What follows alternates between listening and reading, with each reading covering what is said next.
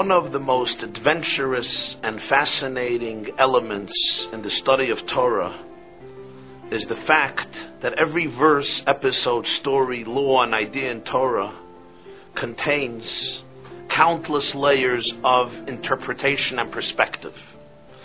It's known, for example, that every single verse and concept in the Torah can be understood from at least four perspectives, known as pardes, which is an acronym for four words: Pshat, Remez, Drush, and Sod.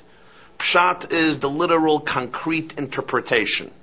Remez is the symbolic or homiletical level of interpretation. Drush is the interconnected level of interpretation, in which you see the entire body of Torah and Judaism as a single organism, and many ideas are deeply interconnected and integrated. And then there is Sod, the mystical, the esoteric dimension of every aspect of Torah. There's also a fifth level, which we'll get to later in the class. And this evening, I want to take one verse from the portion of Vayikra. What seems like a simple commandment, a simple law, and explore it from these four diverse vantage points, and then a fifth level, and then see how they can all be integrated and understood with a new depth based on the fifth level. Let's not jump ahead of ourselves. Open up source number one, please, in your curriculum, below the P D F. Let me just give a very brief introduction so you can understand the context. Vayikra is the portion that deals with sacrifices. Now, there were different types of sacrifices brought to the sanctuary or later to the temple in Jerusalem. One was sacrifice of animals, bulls or sheep or goats, cows, certain types of birds. But then there was another type of offering known as menaches. Menaches were meal offerings. They were offerings that were brought from grain. So the man or the woman would bring flour, usually wheat flour, sometimes barley flour. The flour was mixed with oil. Sometimes it was baked before it was offered, sometimes it was not. But a part of the flour was then placed on the altar, where it was consumed by the flames of the altar and offered as a sacrifice to God. Sometimes the entire meal offering was burnt on the altar. Sometimes the left, remainder of it, part of it was burnt on the altar, and the rest of it would be baked and eaten. Now let us see the commandment in Vayikra concerning these offerings. Please open up your curriculum to source number one. The Torah says this: All of the meal offerings that you will offer to God should never be made chametz, should never become leavened. You have to make sure that the flour that is offered as a sacrifice to God does not become chametz, it does not become leavened. If you bake it, you have to make sure that it remains matzah, it remains unleavened bread. And the Torah continues, Ki chol sa'or v'chol dvash lo yisaktiru mimenu ish el Hashem. You should never sacrifice a sacrifice to God from any yeast or any honey. Yeast, of course, causes dough to become chametz, to become leaven, to rise, to be inflated. You cannot use any yeast in an offering to God, nor can you use any honey, any dvash. You know, sometimes people bake challah.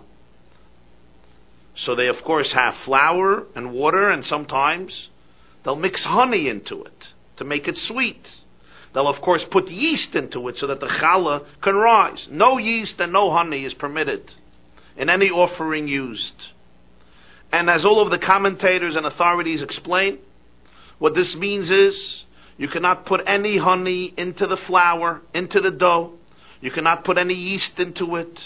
Nor can you use honey in any other offering that's brought. No honey is permitted. Nor can you offer yeast and honey independently as an offering to God. They can't be mixed with anything else, nor can they be used independently. And then the Torah continues and gives us an exception. Carbon further, and in the, continue in the first source. Carbon reishis takrivu oisam l'Hashem. As a first offering, you may offer them to God, yeast and honey. But vel hamizbeach lo yalu l'reach nechayach. But they cannot make their way up to the altar as an aroma, as a fragrance for God. What does this mean? Take a look in Rashi in the first source. Rashi says, first of all, v'chol dvash honey, kol mesikas pri kriya dvash. Honey here doesn't only include bee honey, it includes any sweetness that comes from any fruit. So it would include, of course, date honey. And it, would, it will include any sweetness that you extract from any fruit is considered honey, which cannot be mixed in and used in any meal offering or any offering offered to God, and the parts of the offering that are then eaten by the priests. But there is an exception. Next Rashi. Carbon reishis takrivu. The first offering, you could use yeast and honey. What does this mean? So Rashi says, Ma yesh l'cha l'havi min ha'seirim min ha'dvash. What may you bring from yeast or honey? Carbon reishis shtei halechem shel atzeres habayim min ha'seir shenemar chametz teyafena. There was one exception. On the holiday of Shavuos, they would bring an offering in the temple, shtei halechem, two breads. This bread was baked chametzdik. It was leavened bread in which yeast was used. This was the only exception. Usually every bread offering, every meal offering, only matzah, unleavened, besides the two breads of Shavuos. But they were not burnt on the altar. They were brought to the temple. They were lifted up, together with sheep that were offered on the altar. The bread was not offered, was not burnt on the altar. The next, Ubikurim in Advash, Rashi says, Kamei Bikuri Te'enim U'Tamara. Beginning from Shavuos, when the new fruits became ripe in the farms and the orchards, there was a mitzvah known as Bikurim. Every farmer would fill up a basket with good, delicious, ripe fruits and bring it to Jerusalem and offer it as a gift to the Kohen in the temple, in the holy temple. What would you bring in this basket? You would bring figs, you would bring dates, of course, sweet fruits. So here too, for this new offering, the first fruit offering, you used honey, you used sweet substances. Just like for the Shavuos offering, which is called first, because that allowed, that allowed every Jew to offer new offerings from the new crop of flour. In order to bring any offering from the crop of flour is only after they brought the opening offering of the two breads on Shavuos from the new crop. This can be from yeast and from honey. But again, this is not used on the altar to go up in the flames as a divine aroma. This is the fact. This is the statement in Vayikra. Now, Jews always adhered to this law, they kept it. And in fact, we find a very interesting reference to it in a very tragic story in later generations in the Tanakh. In the book of Judges, chapter nine, we have the story of a man named Gidon. Gidon was a great warrior and leader of the Jewish people during the time of the Judges. Gidon had many wives and seventy children. Gidon dies. Who will now take over the kingship, the leadership? One of the sons, who was a half a brother to the other brothers, his name was Avimelech. Avimelech gathered around him lowly, despicable people from the city of Shechem, and he murdered his seventy brothers. Every one of his brothers he executed. Only one remained, the youngest. His name was Yotam, and he escaped. On the top of Mount Gerizim, which faces the city of Shechem, today the Arabs call it Nablus, Yotam speaks to the people of Shechem who helped Avimelech perform this coup, murder, murder his whole family so that he can become the king over Israel. And Yotam presents one of those unique, eloquent metaphors in the Hebrew Bible and the Tanakh. And I want you to look inside. Take a look at source number two in your curriculum right under the video.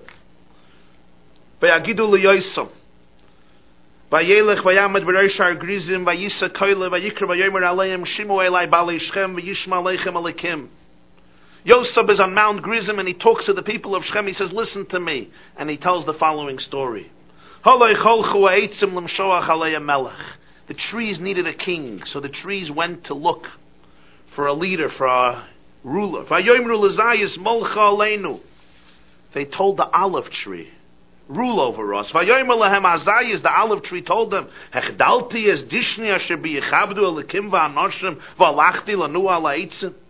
do you want me to give up my fat through which God and people are honored, and I should go sway among the trees?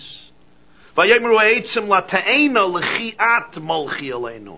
trees rejected by the olive tree went to the fig tree, and they asked the fig tree, rule over us. And the fig tree responded,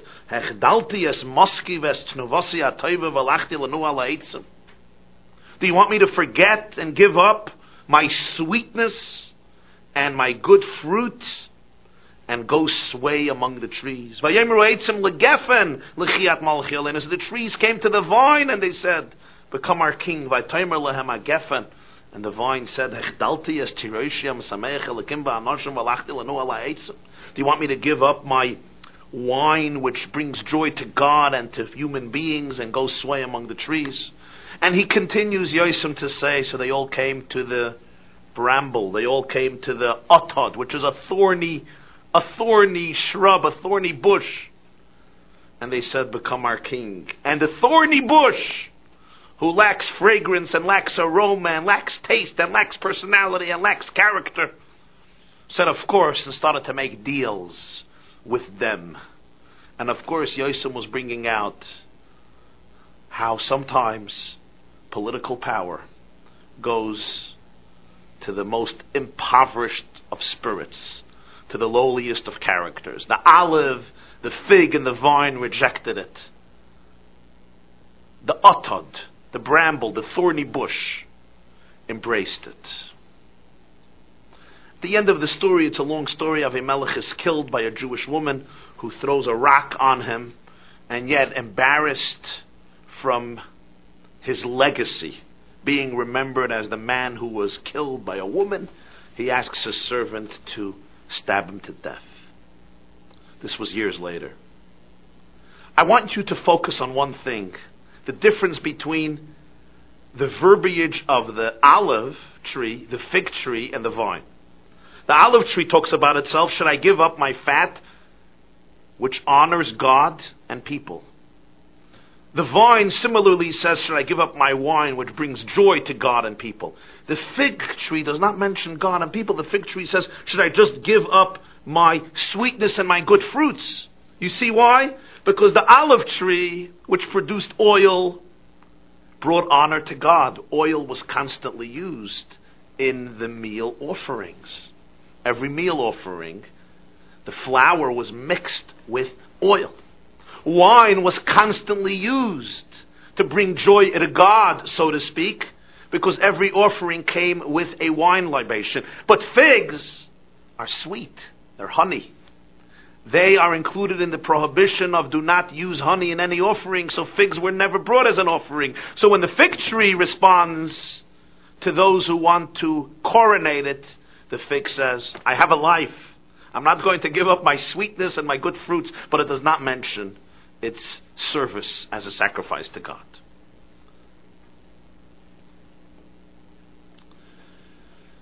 Now, here, Don Yitzchak Abarbanel, finance minister of Spain at one point, who left Spain together with his brethren in fourteen ninety-two on Tisha B'Av, the great Spanish and then Italian commentator of the Bible, Don Yitzchak Abarbanel, asks a great question.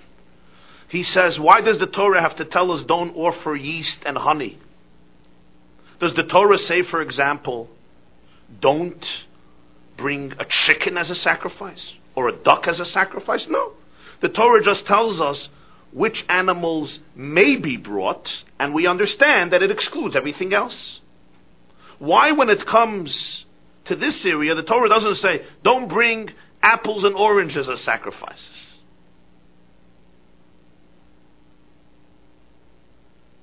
These two substances, leaven and honey, are uniquely and explicitly described. Why the need? Don't say you could bring honey and yeast, then we'll know you don't bring them. This is his question.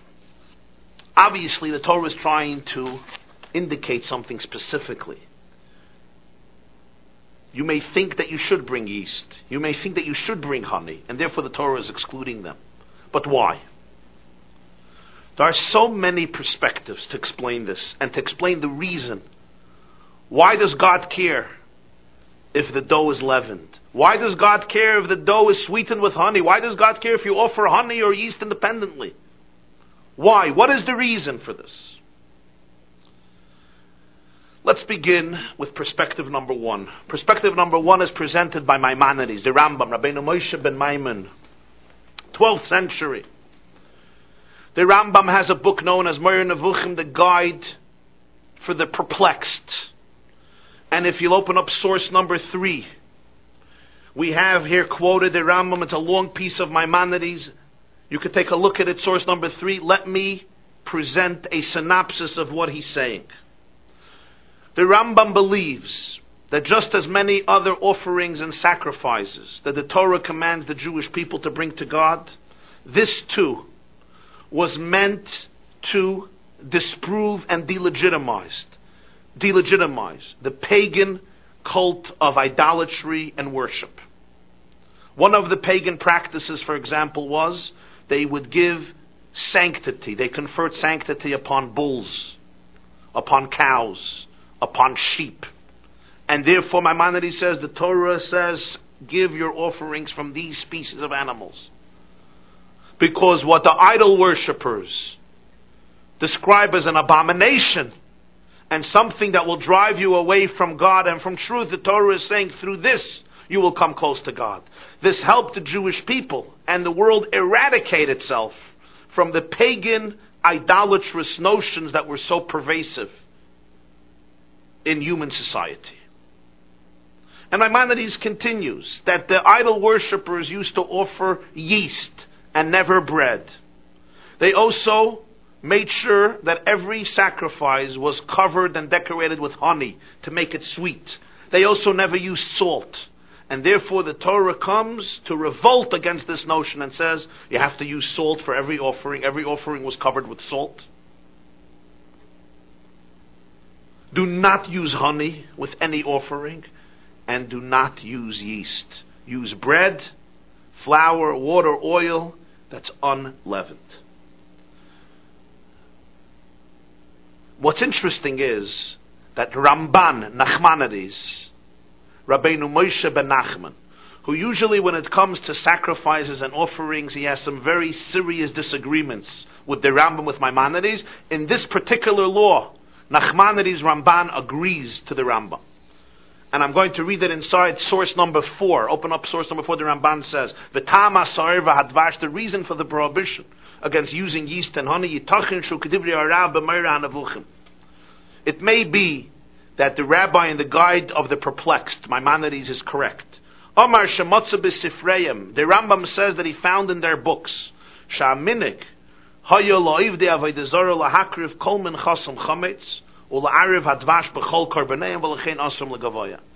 was the idolatrous custom to mix in leaven into all of the meal offerings, and to mix honey into them, and therefore God prohibits it. The Torah prohibits it. This is not how you're going to worship God. Maimonides' perspective, agreed by Ramban. Abarbanel himself gives another perspective. What does he say? He says something cute. He says, if the priests are going to use honey, so when you have your ha- honey on your hands, you come lick it. You know, people lick the honey. And that's forbidden. It's part of a sacrifice. There's only a prescribed part at a certain time that you can eat. And they might lick the honey, so therefore the Torah says no honey. The Abarbanel says, what about yeast? He says, when you use yeast, of course you have to wait for the dough to rise. So it may take much longer. and it may be delayed until after the time they're allowed to eat it. Every offering had a prescribed time when the Kohanim, or the people, the Jews, are allowed to eat it. And if you're using yeast, it may delay the process. I'm giving different interpretations, all on the level of Pshat, the literal explanation for this prohibition against using yeast and honey. We discussed Maimonides and Achmanides, and now I told you the Abarbanel. There are other interpretations. For example, source number five, the Askenim Ebali Atosvos. This is the thirteenth century, the great authors of the Tosafos in France.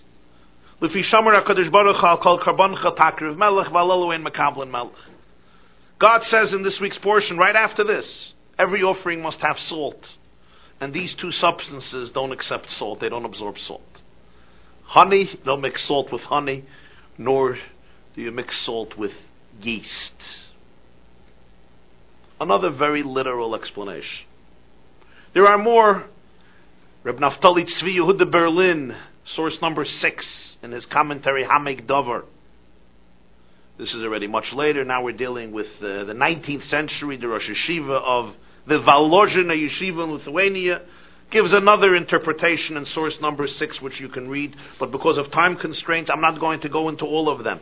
But now I want to shift levels. We discussed a few literal, concrete interpretations on the level of Pshat. As I said, every mitzvah in the Torah could be understood literally, Pshat. Now let's go to the next level, Remez. Remez is the symbolic level of interpretation, the homiletical level of interpretation. The first is source number seven, Sefer HaChinuch. Sefer HaChinuch, the book of education, which is a brilliant, brief encyclopedia of all of the six hundred thirteen mitzvahs of the Torah, giving a summation of the mitzvah, its reasoning, and its laws. The Sefer HaChinuch, we don't even know who the author is. It was authored in the ten hundreds or the eleven hundreds, assumed to be a man named Rabbi Aaron Halevi. But it's a very basic text for understanding the body of Judaism. And the Sefer HaChinuch has a very long piece, source number seven, which you can read. I just want to give you a brief synopsis of the words of the Sefer HaChinuch. He says this.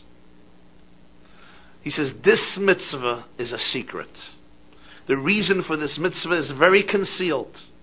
I don't even know how to find a small hint to understand what is the reason you can't use honey in the offering to God, and what is the reason you cannot use yeast in an offering to God. But I will reveal or explain one symbolic idea, so that when people are starting to learn Judaism, they should realize that there is meaning to every law and every mitzvah. So don't come with complaints to me, he says, if you have questions, because this is just some insight so people can be able to understand some meaning, but I'm not claiming that this is it and this exhausts the meaning of it. And he says it's basically symbolic. Every offering was meant to evoke within the person a certain sensitivity. Yeast delays the process. The Torah is trying to teach us, do not use yeast.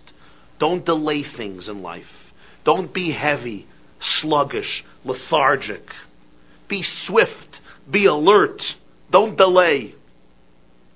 Honey is, of course, very sweet. He says people, especially young people, instead of focusing on eating what is healthy, they focus on eating what tastes good. I think this is enough. This is good. The Sefer HaChinuch says that the Torah is trying to say, don't delay things and don't pursue honey. Focus on your health. Focus on your longevity. Don't be so gluttonous that if it looks sweet and good like honey, run after it. This is why the Torah says don't offer honey. It's trying to inspire a certain perspective. It's trying to create a certain sensitivity within the human mind, within the human heart. The Sefer HaChinuch concludes with another symbolism at the end of source number seven and says, yeast, of course, causes the dough to be inflated, to rise, which represents pompousness, arrogance, self-inflation, and honey, too, when you cook it. It bubbles very high and very heavily, representing, again, on a symbolic level, a sense of, of pompousness, which the Torah wants us to avoid in our lives. Here we just discovered the level of Remez, the symbolism behind this prohibition. Let's go to the next level, the level of Drush. Level of Drush, the interconnected dimension, is in source number eight, Rabbeinu Bechaya. Rabbeinu Bechaya, great biblical commentator, mystic, Kabbalist, fourteenth century Spain. Rabbeinu Bechaya says this, Al derech ha-pshat, source number eight, ha-korban l'chaper boi kol avaneseinu, v'lula ha-meses v'ha-mediach shua yetzahara lo hoya adam chayta, v'lo hoya tzarech l'korban klal. V'asahir v'advash heinen yetzahara atzme k'mashom razal inyan chametz v'matzah b'pesach. Rabbeinu Bechaya links this prohibition against using yeast in an offering to the prohibition towards every Jew against owning or consuming chametz, leavened bread, on Pesach, on the holiday of Pesach. And he says that yeast and leaven represents the negative inclination. And honey as well. And therefore on Passover, yeast and leaven is prohibited. V'lachein, he continues at the end of number eight, source number eight, and therefore when it comes to an offering to God, you can't bring yeast or honey, because the offering is there to atone for our sins. And the yeast and the honey represents the source of our sins, the reason why we're sinning. So how are you going to bring into an offering which you're trying to atone for your sins, through which you're trying to atone, these two factors which are the causes for sin, the negative inclination, the Yetzer Hara. What is war? It's like you're going to the mikveh, to a spiritual bath to cleanse yourself, and you're holding on to a insect, a dead insect, which brings you contamination while you are in the bath to purify yourself. When you're bringing an offering, you can't hold on to the yeast and the honey. What does he mean? As many commentators explain, yeast is sour, its aroma is also sour, and therefore it represents the negative inclination which makes a person sour, and his or her behavior sour. How about honey? The Baal HaTurim, interestingly, Rabbeinu Yaakov Baal HaTurim explains that sometimes the negative inclination comes with an appearance of sweetness, temptation, seems so sweet and delicious, and therefore it's also a symbol for the negative inclination, and therefore you cannot use these as an offering. The Kli Yakar takes this theme and develops it at length in his interesting commentary on this mitzvah as well. Kli Yakar, one of the great biblical commentators, also following this perspective of Drash, the interconnected level which associates it with Chametz on Passover, and the Kli Yakar elaborates on this as well. We now go to the mystical level. The mystical level is presented in source number nine by Rabbeinu Menachem Rikanti, one of the great Kabbalistic and mystical commentators of Torah. And the Rikanti actually quotes here an interpretation by Rabbeinu Bechaya, but this is another interpretation, the mystical, Kabbalistic, esoteric interpretation. And let's look what the Rikanti says in number nine. Ba'avur sha'karbones boyim l'rotzin l'shem ha'nichbad l'hashlim elenu kol hamidos. Alkein lo yavoyu min advarim ashalahem ayad ha'chazoka k'mayasa'oir ha'roimiz l'midas hadin ha'chamutza v'hakusha. The offerings come to create a favor in the eyes of God, and to complete all of our attributes and faculties. And therefore, we do not use things that are extreme, that are fanatically inclined to one side. Like yeast, which represents Midas Hadin, the attribute of sternness and judgments, judgment, which is hard, which is sour. Gam lo yavoyim en advarim hamasukim legamri kimay advash. Nor will you use that which is so sweet, like honey. Rak min advarim hamezugim. We use things which have an equilibrium, a balance. As the Midrash says about the creation, God combined the attribute of compassion with the attribute of judgment. So what the Rikanti is saying is something very interesting. Yeast and honey represent extremes. Yeast represents the extreme of judgment and sourness, and honey represents the extreme of sweetness. And in life we must have balance between chesed and gvura, between compassion, empathy, kindness, grace, and judgment and discipline, between being sour and being sweet. There's a well known, there's a story that the fourth Lubavitcher Rebbe, Rabbi Shmuel of Lubavitch, was talking to his son, who at the age of twelve finished studying the entire Mishnah by heart, all six parts of the Mishnah, Shisha Sidrei Mishnah. And his father told him that day, he said, Kol sa'or v'chol dvash le'saktir imenu shel Hashem. There are people that walk around their whole life with a sour face, like yeast. Day and night, Shabbos and Yom Tov, weekdays and holy days, they're always sour. And then there are people that walk around all day with honey, like honey. They're always sweet.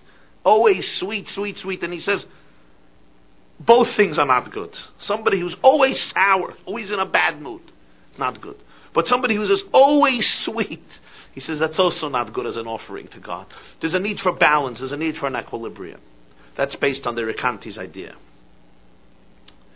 Now source number ten, let's look at the Arizal, Rabbi Isaac Luria, Rabbi Yitzchak Luria, sixteenth century great Kabbalist from Safat, Shara Mitzvahs La Arizal, Tam Isser Haktarasamu Keim Chinas Kol Adinim the Katnas Vegadlus.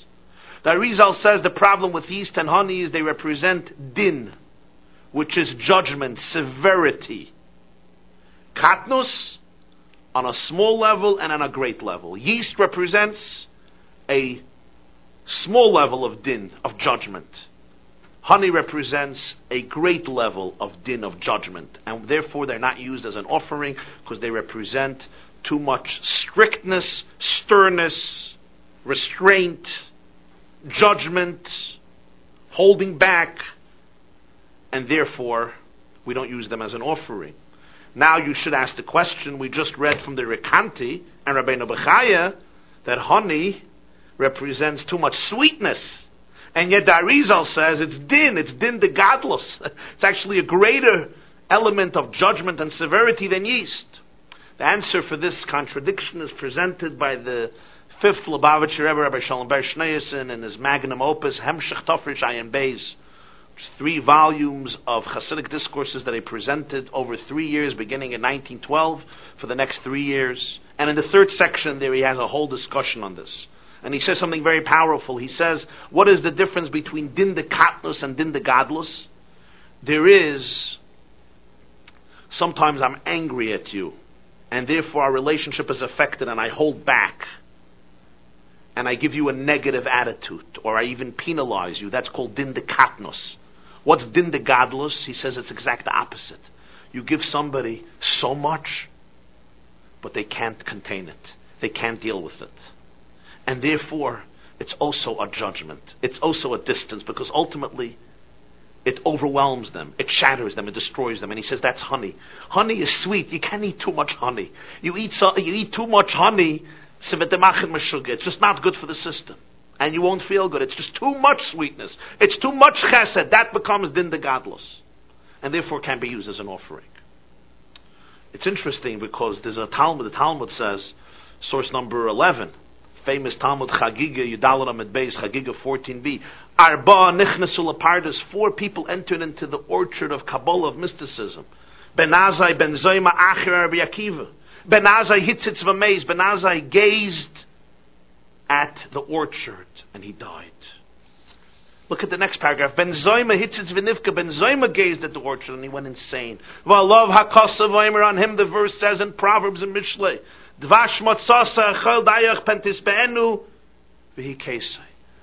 you're eating honey, eat the right amount, because if you eat too much of it, you will vomit. And then Acher Kitzitz Benetius, Rabbi Akiva Yotze B'Shalom. Acher was the third sage, he became a heretic. Rabbi Akiva was the only one who went in peace and came out of peace from the orchard. And the Arizal explains how the words sa'or and dvash, yeast and honey, represent din, represent judgment. One is a small level of judgment, one is a large level of judgment, din the katnus, din the godless, and therefore you don't use it. Now, each one of these explanations, as interesting and as diverse as they are, requires more explanation, requires more insight. Let's begin with the pshat, with the literal, the Rambam, Maimonides. There's still something that we have to understand. If this is what the pagans used to do, then why on Shavuos can we use yeast and honey? And also, does it really make sense that this entire mitzvah has meaning and significance only because of the idol worshippers? There's no real objective value. What about if we live in a society where there's no paganism anymore, where there's no practices of idolatry? Do these mitzvahs become irrelevant? The insight of the Das Kenim that you need salt and honey and yeast are not salt absorbers also requires explanation, because that itself begs for the question, why is it so important to have salt? And again, why Shavuos can you use yeast, and for Bikurim, for the first fruits, can you use honey? The Abarbanel's explanation, they may lick their fingers, also requires explanation. How about discipline? Tell the priests that they're not allowed to lick their fingers. There were so many laws and details that were very intricate and rigid, but suddenly here the Torah has to f- prohibit honey all the way. And again, why Shavuos, yeah? Why Shavuos can we bring yeast? Can we bring chametz? It should always be prohibited if you're scared that the time will be delayed. What about the next layer, Remez, symbolic level of interpretation, the chinuch's level? Great, he says that what? That yeast represents uh, being heavy and slow, and you have to do things with swiftness, and and dvash, honey, represents the pursuit after, um, after sweet things that are unhealthy. So why does the Torah ever permit it? So the chinuch says that on Shavuos, it's a public offering, it's not a private offering. And since it's not an individual offering, it's a public offering, the Chinuch says it's fine, because with the public, you're not so scared that people will delay things because they will remind one another. Granted, fine. So you found some rationale, but why the need that the Torah says on Shavuos, you really have to bring leaven? It has to be chametz. Why does it have to be leaven? According to the Chinuch's explanation, Rabbeinu Bechaya associates it with a negative inclination. But just because yeast is sour, does it really turn it into the negative inclination? I mean, there are other things in the world that are not very delicious, but it's yeast that is defined as the negative inclination. Why? And how about honey? Why is honey the negative inclination? Just because it's sweet, and the evil inclination could sometimes appear as sweetness? There could be good things that are sweet as well. The mystical explanation also needs more inside, the Rikanti's explanation, the Arizal's explanation. How about salt and blood? They also represent din. They also represent gevura, strength, discipline, severity in the Kabbalah. And yet they are used in every offering. Blood was a major feature in the temple. They sprinkled the blood on the altar, and of course every offering had to have salt.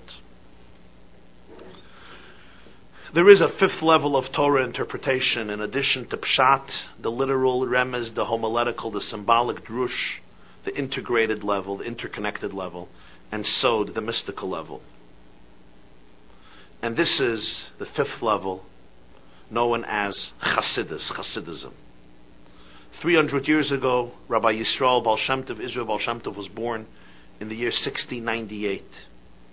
He revealed what is known as the teachings of Hasidus.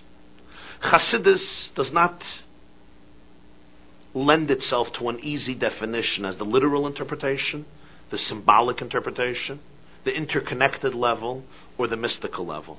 It's rather a fifth level. And the fifth level is known as Yechidah, as the etzem, as the essence, which means this. Every person has four layers to their personality. And our four layers, the four layers of our identity, correspond to the four layers of Torah interpretation. The literal level of Torah interpretation mirrors our layer of nefesh, our concrete physical identity. The second layer of Torah interpretation, symbolism, remez, relates to our second layer of identity known as ruach, which are our emotional, our emotions, our emotional identity. Because emotions usually work as symbolisms. They're metaphors. Usually every emotion is a metaphor. It's a symbol for what's happening in your subconscious. The third layer of Torah interpretation, the interconnected level, drush, relates to our layer of neshama, which is the cognitive intellectual self. The fourth layer of Torah interpretation, the mystical, sod, relates to our fourth layer of chaya, known as the transcendental or spiritual part of the human being. Who are you? Are you a physical being? Are you an emotional creature? Are you an intellectual creature? Are you a transcendental creature? Of course, you're all of them.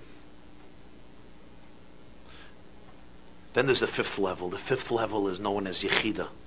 This is the undefined core of human identity. It's not defined by physical or by emotional or by intellectual or even by spiritual. It's the core of the self, the deepest level of self, which does not contradict any other layer. On the contrary, it constitutes the very essence and core of all the layers of human identity. It's the essence of the I, which is Yechidah, which is one with the essence of reality and one with the essence of truth. And this level is articulated in the fifth level of Torah interpretation, Chassidus, which is the Yechidah, the essence and the core of every concept, mitzvah, verse, and law in Torah, and therefore it never competes with the other four layers of interpretation.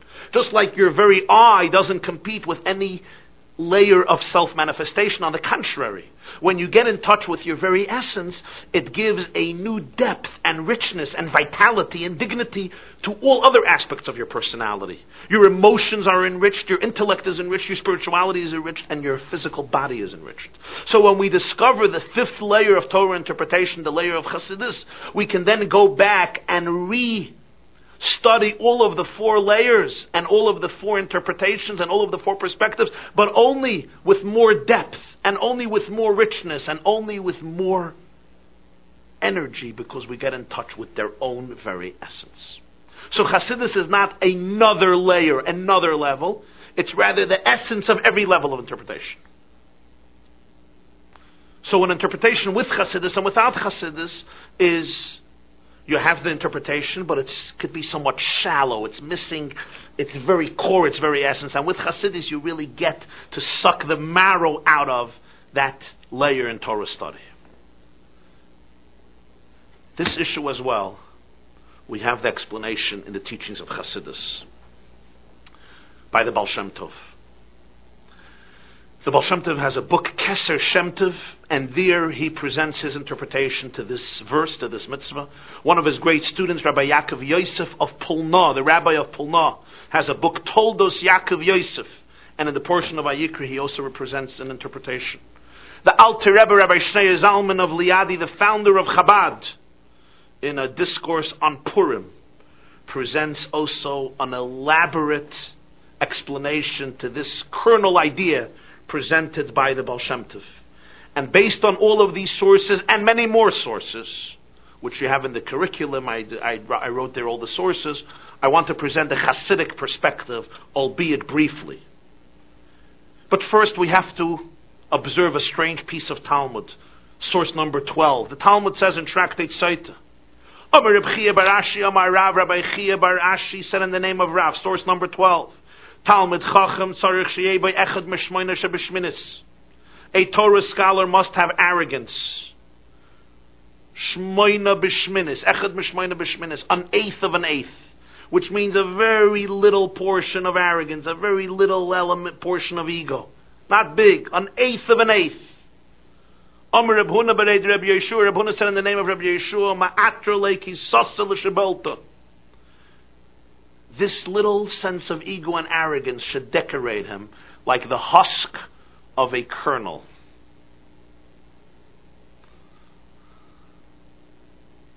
Amarava b'shamta de isbe b'shamta de lesbe. A Torah scholar who has arrogance should be excommunicated, but if he has no sense of self, he should also be excommunicated.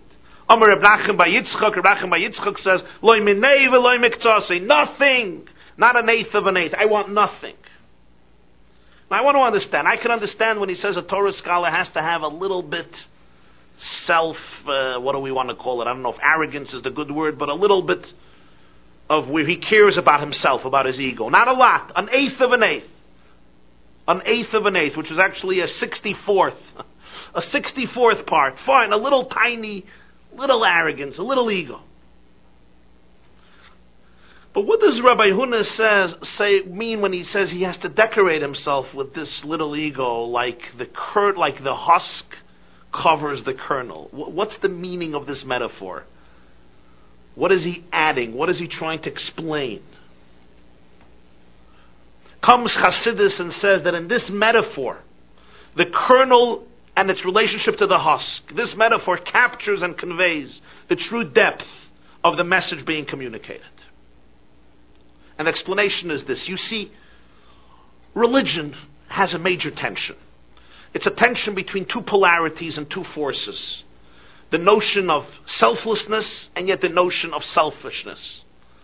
All systems really of philosophy and all systems of politics and all systems of psychology struggle with this tension. On one hand, we see selfishness and uh, altruism as noble and endearing, and we are moved by it and inspired by it and sometimes yearn for it ourselves. And on the other hand, we feel the need for self-actualization and for the ego and for self-expression and to protect and maintain myself and my interests and my needs.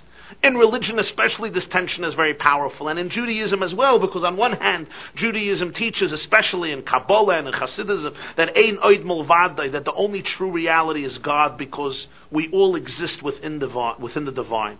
And every existence, every physical and spiritual existence, essentially, on its deepest level, is an expression of divine energy and divine reality. So the only true reality is God. And yet on the other hand, you and I exist, and we want to exist, and we want to take care of our existence. How do we balance between the two? It's also a question about self-confidence versus humility.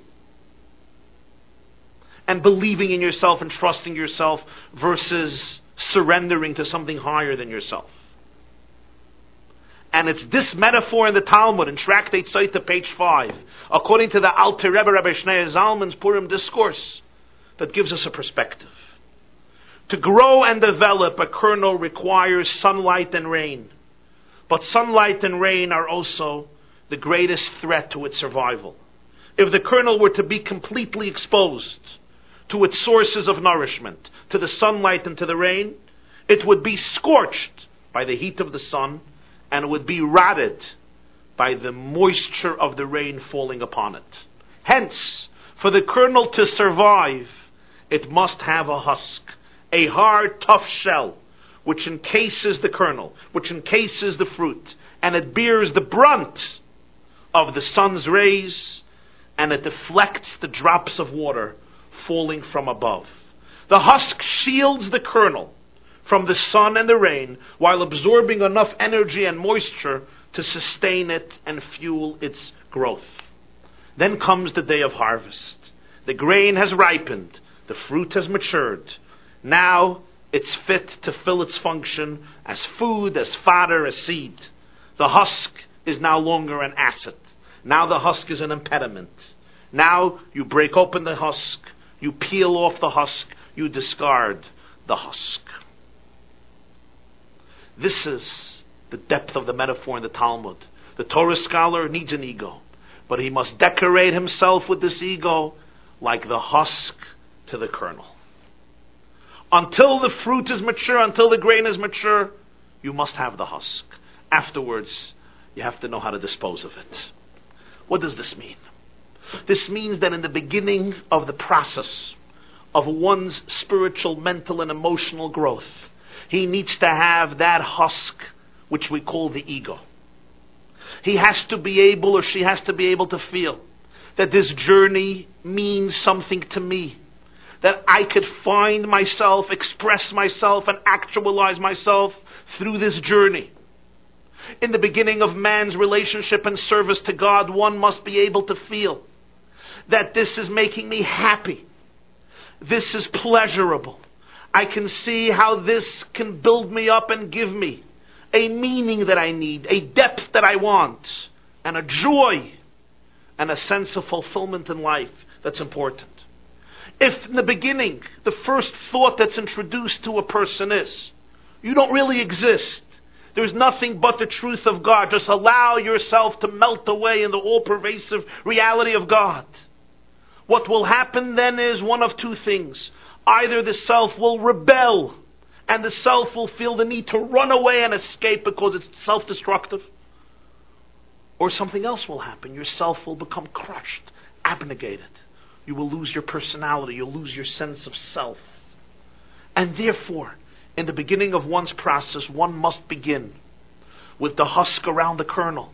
If one is exposed completely to the rays of God's sun, or to the moisture of God's rain, representing the heat, the passion from above, from the sun, or the moisture from the rain.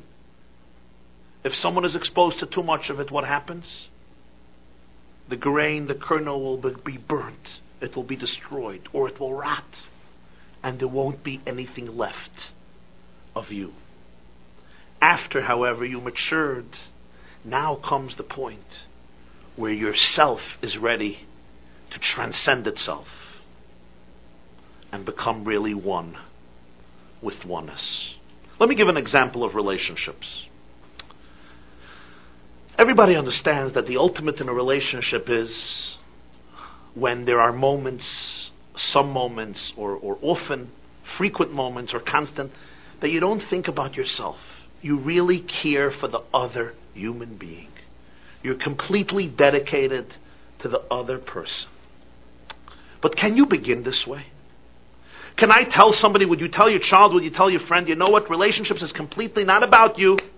Remember, it's all about giving and giving and giving. If that's how you begin, then the person can marry a car, forgive me. Then the person can marry anybody. Then there's no person involved there. The person will be either completely destroyed in the relationship. First, you have to begin with feeling yourself in the relationship. You have to appreciate it on a personal level. You have to appreciate how this relationship will enrich your life and will enhance your life and will make you the happiest and best person you're capable of being and will meet your needs. You have to be able to find yourself in the relationship in order for you to be able to lose yourself in the relationship. And then when you're mature and when you're secure in this relationship, can you really transcend that and then go beyond your own ego and beyond your own needs and truly become one and dedicate yourself to somebody else? And the same is true in our relationship with God. If you want to be able to lose yourself in God, you first have to find yourself in God. Because if you lose yourself before you find yourself, there will be nobody who is lost any longer. Or that little self will revolt and schlep you down big time. If I can give a very simple example, and maybe uh, maybe on a very simple level, very concrete level. Take a rabbi, gets up in a synagogue where there are many Jews who are not observant. And they come Sabbath, they come on Saturday, they come on Shabbos to the synagogue, and the rabbi wants to talk about Shabbos. And he gets up and he says, my dear friends, I see that some people parked outside. Now you know God does not want you to drive on Shabbos. The Torah does not want you to drive on Shabbos. And God is true. And God creates you every moment. And therefore I'm going to ask you all to leave your keys here and walk home. Because the truth of life is God. And the truth of reality is God. And God does not want you to drive on Shabbos. So surrender your schedule and your needs and your perspective. This is the will of God. What this rabbi said may be true, but how many people do you think will show up next Shabbos in his synagogue or his Chabad house or his outreach center? How many people do you think? I think zero, maybe one. Instead, the rabbi gets up and says, you know, my dear friends, I want to tell you something. We live in a society where there's such a gap of generations and such a breakdown in relationships and in family relationships. I think one night out of the week, you should have a dinner with your family and shut all the cell phones and shut the television and no movies and no ballets and no sports and nobody is running anywhere. No internet and no computer. You sit around the table, you schmooze, you argue by lit candles and you sing beautiful songs and eat gefilte fish. What did this person do? He spoke about Shabbos in a way that they felt that there's something in it for me where I am. Then they can grow, learn more, discover more, including the truth that we're here completely to serve God. It's so true in education. You start off with education telling a child you don't exist. You'll break the child before you build him up. First you have to explain to him how precious he is, how beautiful he is, how great she or he is, how rich a life they can live. And that's what God wants. Then the kernel can mature and dispose of the husk.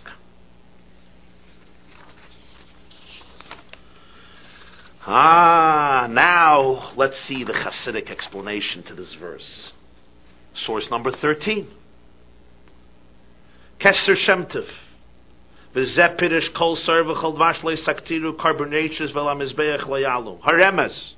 V'sa'ir v'dvash le'gavus she'martichim v'olim k'mei agavus she'magbiya le'v'odam.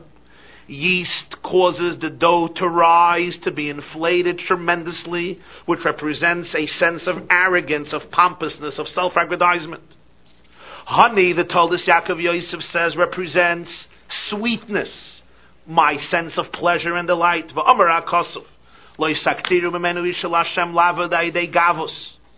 cannot bring an offering to God, worshipping Him through arrogance. But the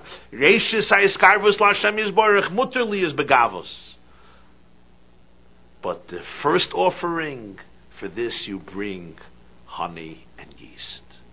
When you're starting, when you're beginning your relationship, when you want to start getting close, now bring yeast and honey. Now the kernel needs a husk.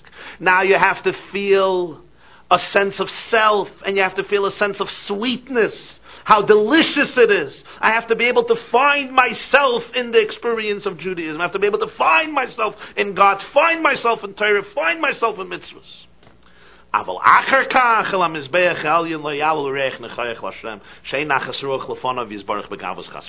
But still remember, if you want to go on the altar and become a true offering, a divine aroma, then there you don't bring the yeast and you don't bring the honey. There's two stages.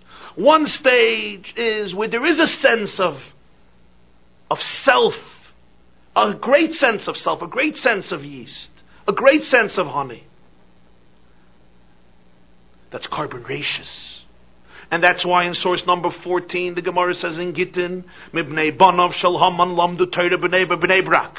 From the descendants of Haman, there were Jews who learned Torah in Bnei Brak. Haman, the family of Amalek, represents unbridled arrogance. And sometimes from arrogance can come Torah. Sometimes arrogance can fuel Torah, not in an unhealthy and destructive way, but the sense that I want to make my life into something. I want to live a good life. I want to live a meaningful life. I want to live a deep life. I want to celebrate my life. It's a notion of Haman, but from that could come Torah. It's the kernel to the husk. Once you're ripe, once you're mature, now you can go to the next level. On the altar, there comes a moment where you have to be able to transcend yourself and to be able to say, it's not about me. I'm part of God.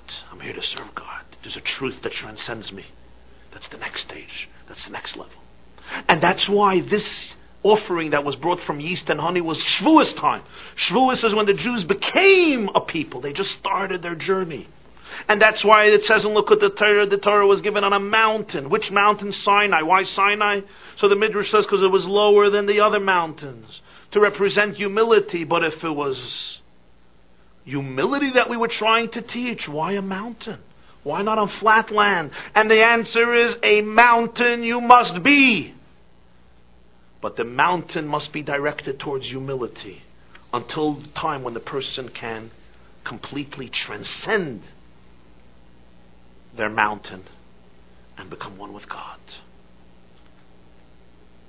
This now, finally, allows us to come back to all of the four levels and layers of interpretation and see how this explanation of Chassidus gives a depth and an enrichment to all of the four layers. And very briefly, the Rambam, the Ramban, when the Rambam says it's against idolatry, it's not just pagan idolatry. On a deeper level, it's also the idolatry within us, self-worship.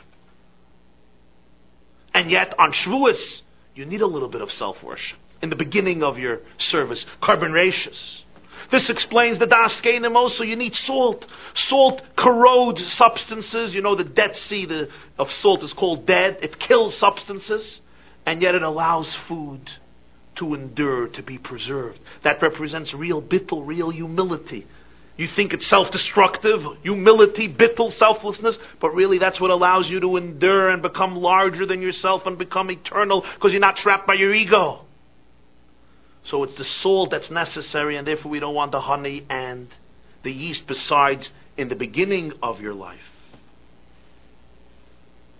The Abarbanel says they can, we don't want them to lick the honey. That represents, licking the honey is taking it for yourself. It represents again a certain self-centeredness. And again with the yeast you may delay the time because you're not completely loyal to the prescription of the law because there is self involved.